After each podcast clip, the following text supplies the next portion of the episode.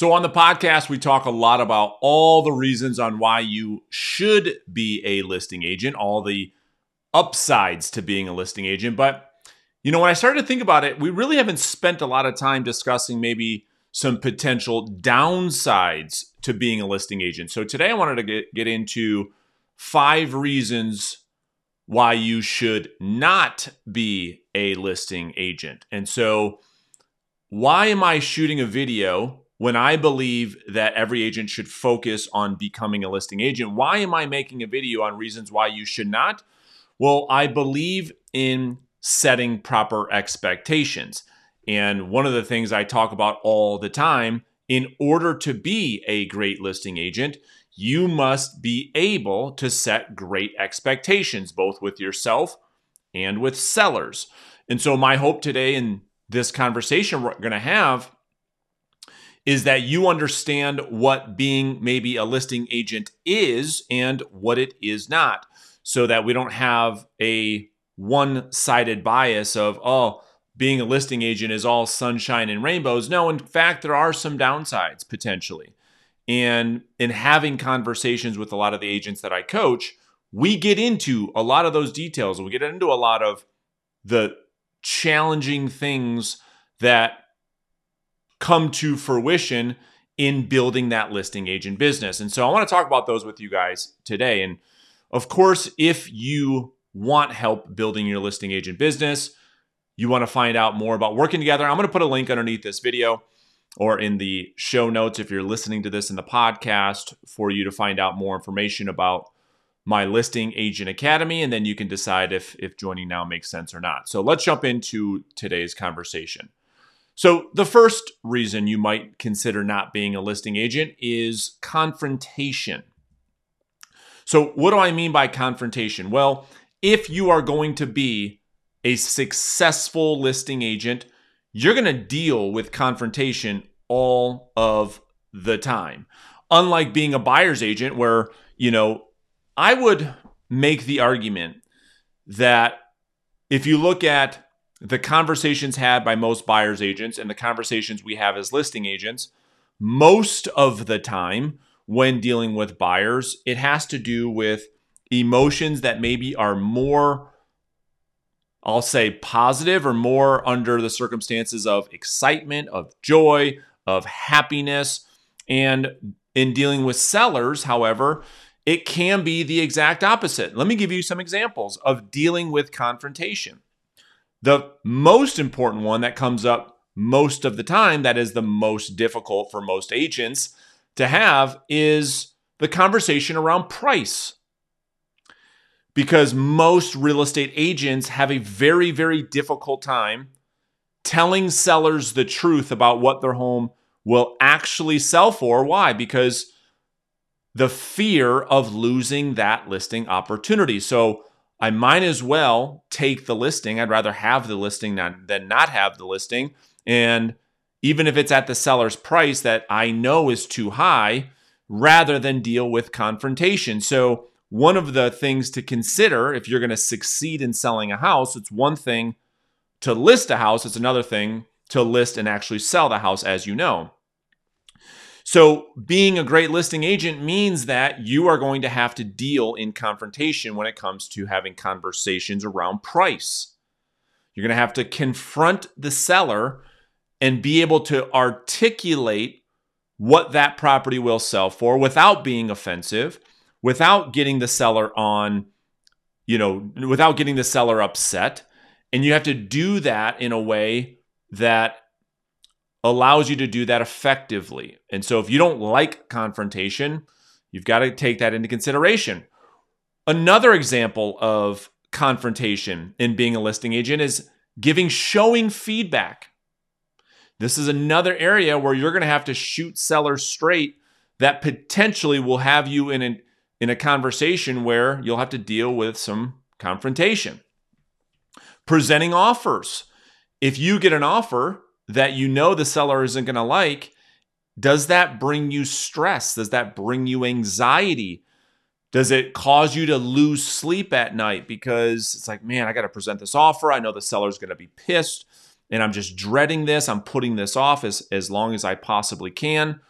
Or are you willing to confront that? Are you willing to present the good, the bad, and the ugly without it affecting you emotionally? Inspections, appraisals, final walkthroughs. Oftentimes, we do a final walkthrough, and one of the most common things that happen because agents don't have a process or a system that they follow is the drapes or the window treatments. I see it all the time. Sellers taking, you know, the curtains and taking the the um, the window treatments, and the buyer saying, "No, no, no, that was supposed to be included with the home."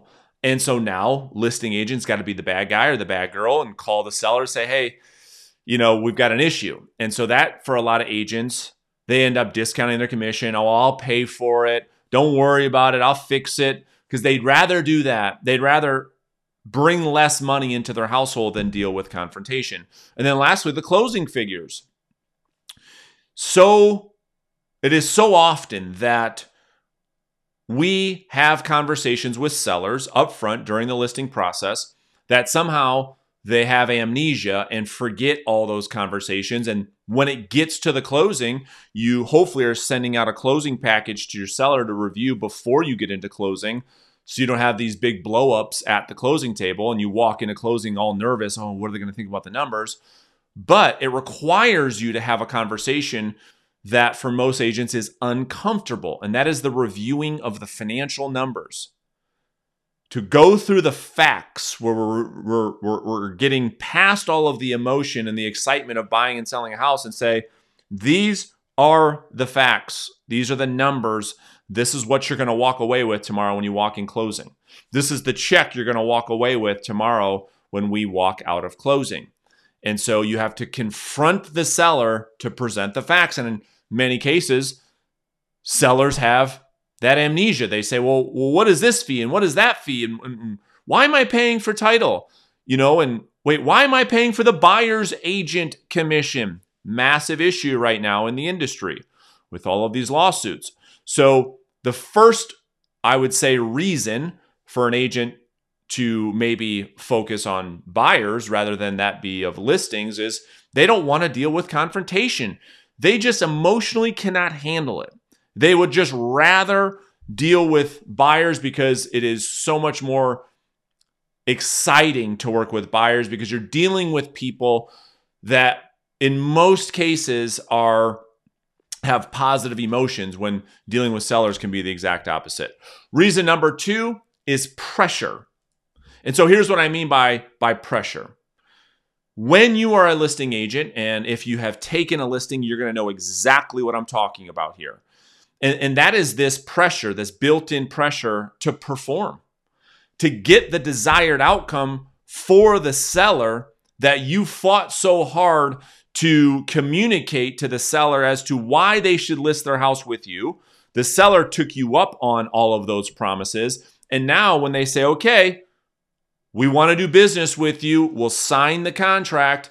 Now the pressure is on you to, in fact, perform and to deliver on those promises that you made. And for most agent, uh, uh, most real estate agents, this causes them a lot of anxiety, a lot of stress. They don't like that feeling of, man, I can't get this thing sold, and they can't get it sold. Why?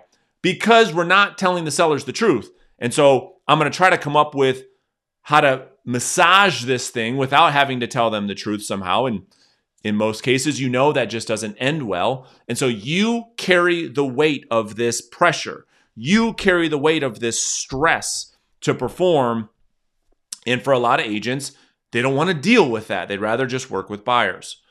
Reason number three is market knowledge. Now, let me get very, very specific before you say, oh, yeah, I've heard that before. I know what you're talking about when it comes to market knowledge. Okay, well, let's get into it then. So, what do I mean by market knowledge? Well, A, do you know the actual inventory? What I mean by inventory is have you reviewed the inventory?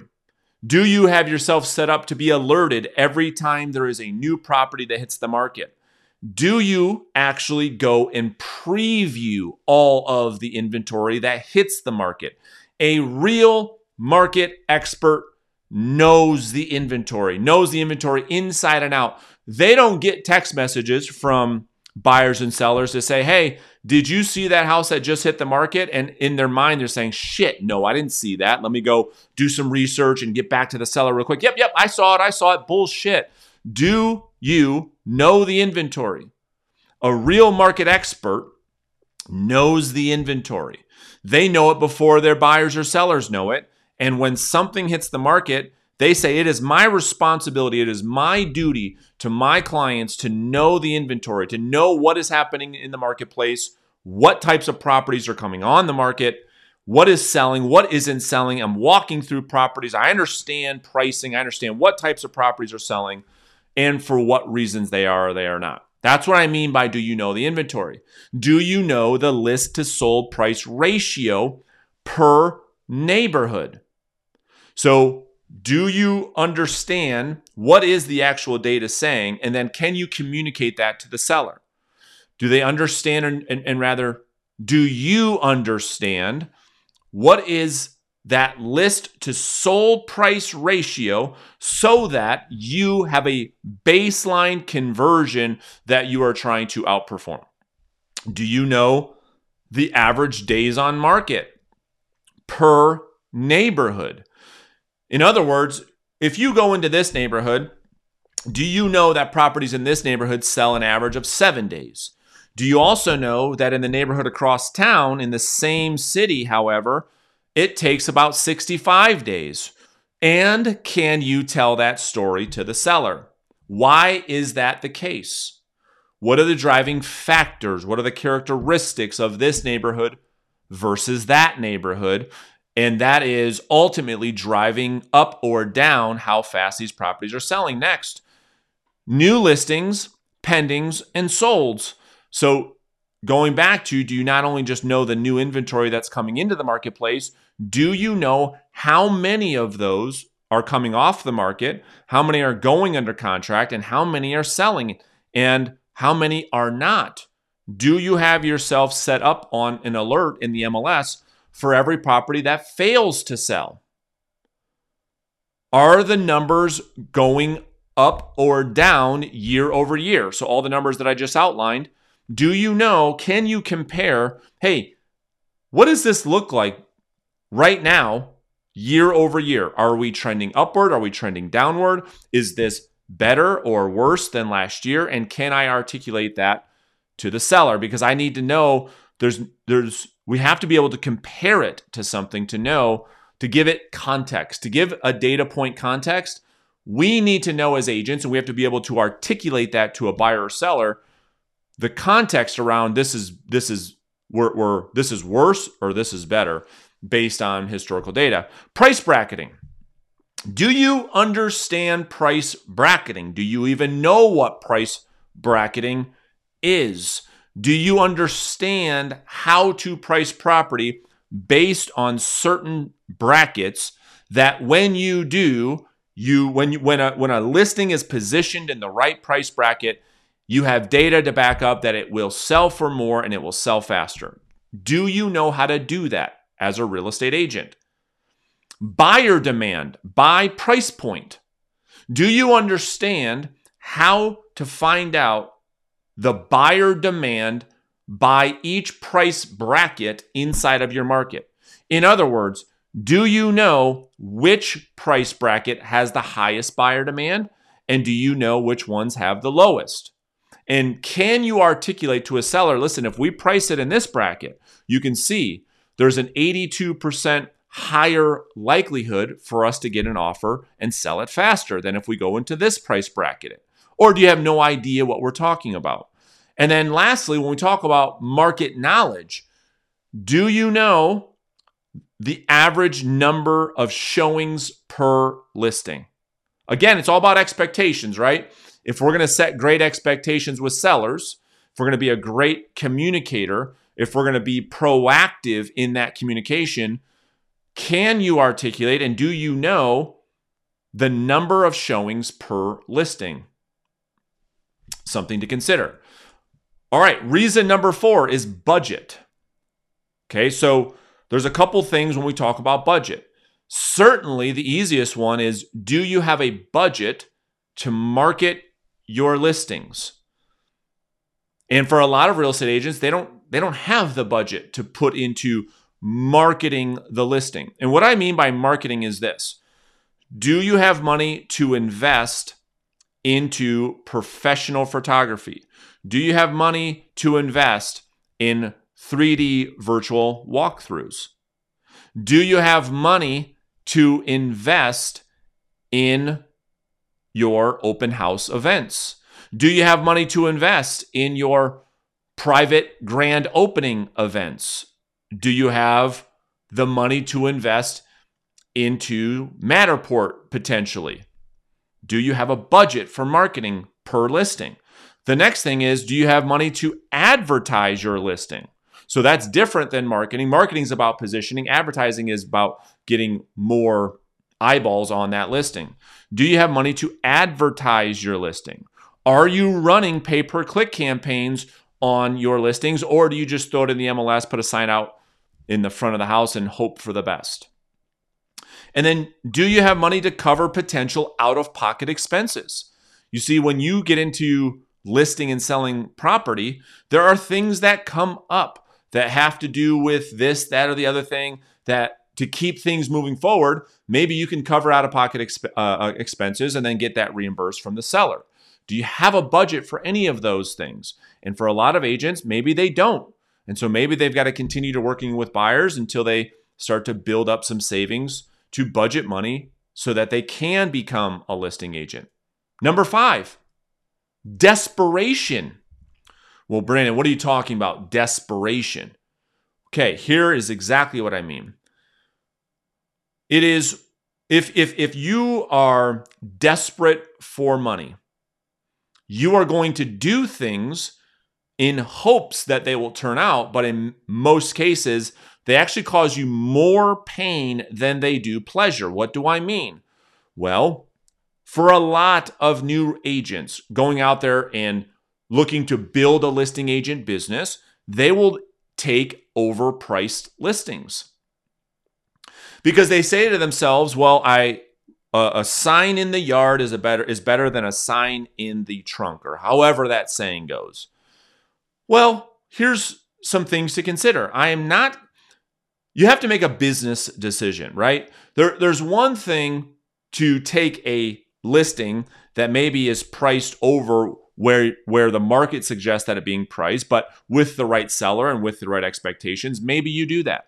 It's a whole nother thing to take a listing that you know damn well is never going to sell and you do yourself, the sellers, the community, and the neighborhood a disservice. But if you're desperate you say, well, I'll just throw the Hail Mary and I'm going to sit back and hope for the best, knowing hope is not a strategy.